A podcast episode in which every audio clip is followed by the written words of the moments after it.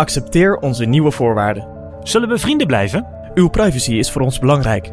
Updates aan ons privacybeleid. Deze app blijven gebruiken? Dan moet u akkoord gaan met onze gebruiksvoorwaarden.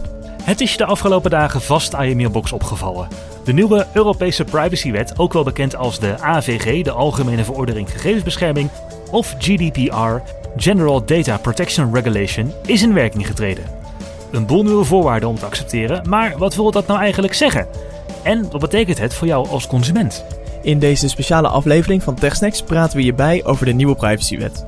Met behulp van een jurist hebben we een hapklare en duidelijke AVG-snack voor je bereid. We beantwoorden heel wat vragen. Bijvoorbeeld, waarom hebben we nou eigenlijk zo'n nieuwe wet nodig? Nou, de privacywetgeving van alle Europese lidstaten moet hoognodig gelijk getrokken worden. Tot nu toe had iedere lidstaat zijn eigen wet. Het was een nachtmerrie voor bedrijven die in heel Europa zaken wilden doen. In Nederland vervangt de AVG de Wet Bescherming Persoonsgegevens. Die stamt uit de jaren 90 en hield nog geen rekening met het internet.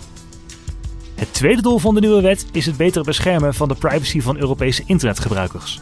In de GDPR staat de boel dat we al kennen uit de oude Nederlandse privacywet, maar er zijn ook een boel nieuwigheden die je privacy beter moeten beschermen. De wet is van toepassing op alle bedrijven en instanties die persoonsgegevens van Europeanen verwerken, dus ook op Amerikaanse bedrijven.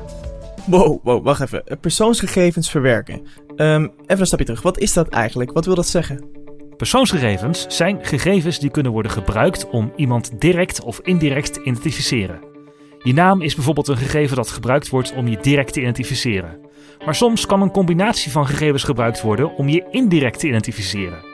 Denk daarbij aan je IP-adres, locatiegegevens, uiterlijke kenmerken en sociale kenmerken.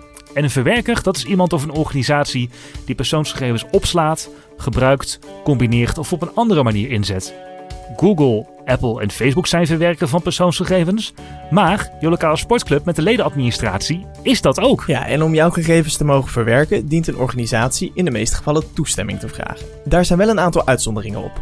Bijvoorbeeld voor overheden. Je hoeft namelijk niet aan de gemeente te melden dat je geen bezwaar hebt tegen het verschijnen op beveiligingscamera's. Die dingen dienen namelijk het algemeen belang. Een bedrijf dat wettelijk verplicht is om je gegevens bijvoorbeeld aan de Belastingdienst of de overheid door te geven, hoeft ook geen toestemming te vragen. Daarbij kun je ook al vrij snel toestemming geven door het aangaan van een simpele overeenkomst. Denk bijvoorbeeld bij aan het bestellen van een pakketje bij een webshop. Een webshop heeft je naam en adres nodig om dat pakketje bij je af te leveren. Door het bestellen van dat pakketje ga je direct een overeenkomst aan waarin je toestemming geeft voor het verwerken van jouw persoonsgegevens.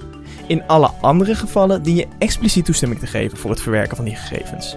Daar komen ook de eerste vernieuwingen van deze wet bij kijken. Dat klopt, want de GDPR geeft je als burger een aantal nieuwe rechten. En die zorgen ervoor dat je meer controle over je privacy en gegevens hebt. Maar ook dat bedrijven je niet met één klik kunnen beroven van al je persoonsgegevens. Dit zijn de vier belangrijkste nieuwigheden. Nummer 1 is dat je een actieve handeling moet verrichten om toestemming te geven. Wil je een bedrijf toestemming geven voor het verwerken van je persoonsgegevens, dan moet die toestemming bestaan uit een ondubbelzinnige actieve handeling. Dat wil zeggen dat stilzwijgende toestemming en het gebruik van vooraf aangekruiste hokjes niet meer mag. Ook moet bij een internetdienst het vragen om toestemming niet onnodig lang zijn, of mag het niet storend zijn voor het gebruik van de dienst. Dus een zwevende pop-up midden op de website, dat mag niet meer. Dit verplicht bedrijven trouwens niet om je toegang tot de dienst te verschaffen als je niet akkoord gaat met de verwerking van persoonsgegevens. Een slikken of stikken optie, zoals Instagram zijn gebruikers voorlegt, dat valt binnen de wet. De tweede verandering is dat bulktoestemming niet meer is toegestaan. Bedrijven mogen dus niet meer één vinkje laten zetten en al je gegevens verwerken. Stel, een bedrijf wil gegevens verwerken voor het verbeteren van kunstmatige intelligentie en je ook een persoonlijke nieuwsbrief sturen.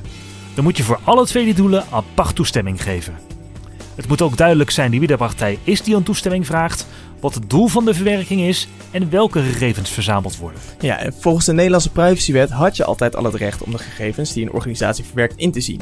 Maar door de GDPR gaat het nog een stap verder. Dat is punt 3. Je hebt nu namelijk recht op dataportabiliteit.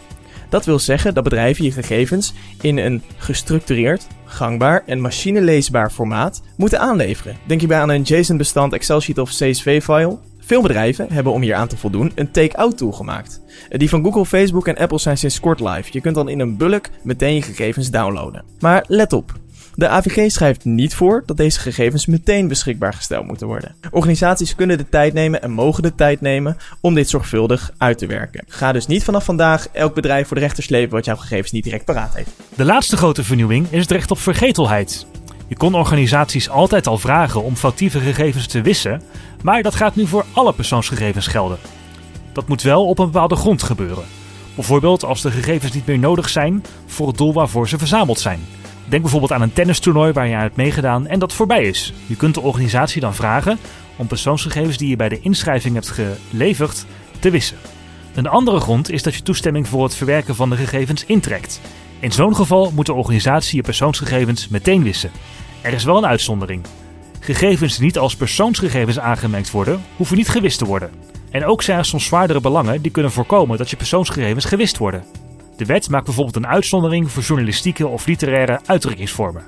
Maar denk ook aan het archief van de Belastingdienst of de politie. Oké, helder. Maar waarom loopt mijn mailbox vol en moet ik steeds opnieuw toestemming geven? Dat is best wel vreemd.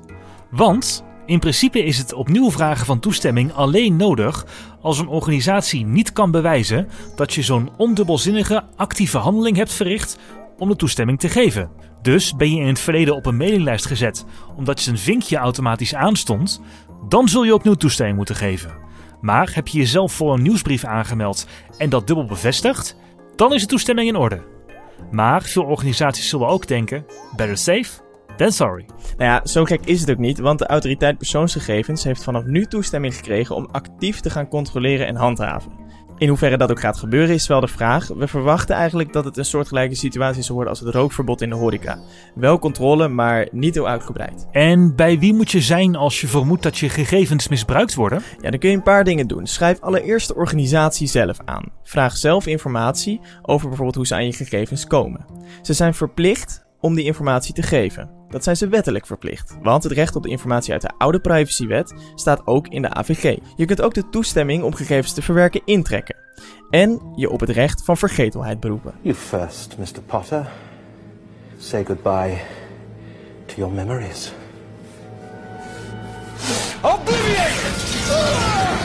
Vermoed je dat het misbruik structureel is, of krijg je geen antwoord, dan kun je dit melden bij de autoriteit persoonsgegevens. Die kan dan gaan beoordelen of je klacht gegrond is, de onderneming controleren en eventueel gaan handhaven door een boete op te leggen.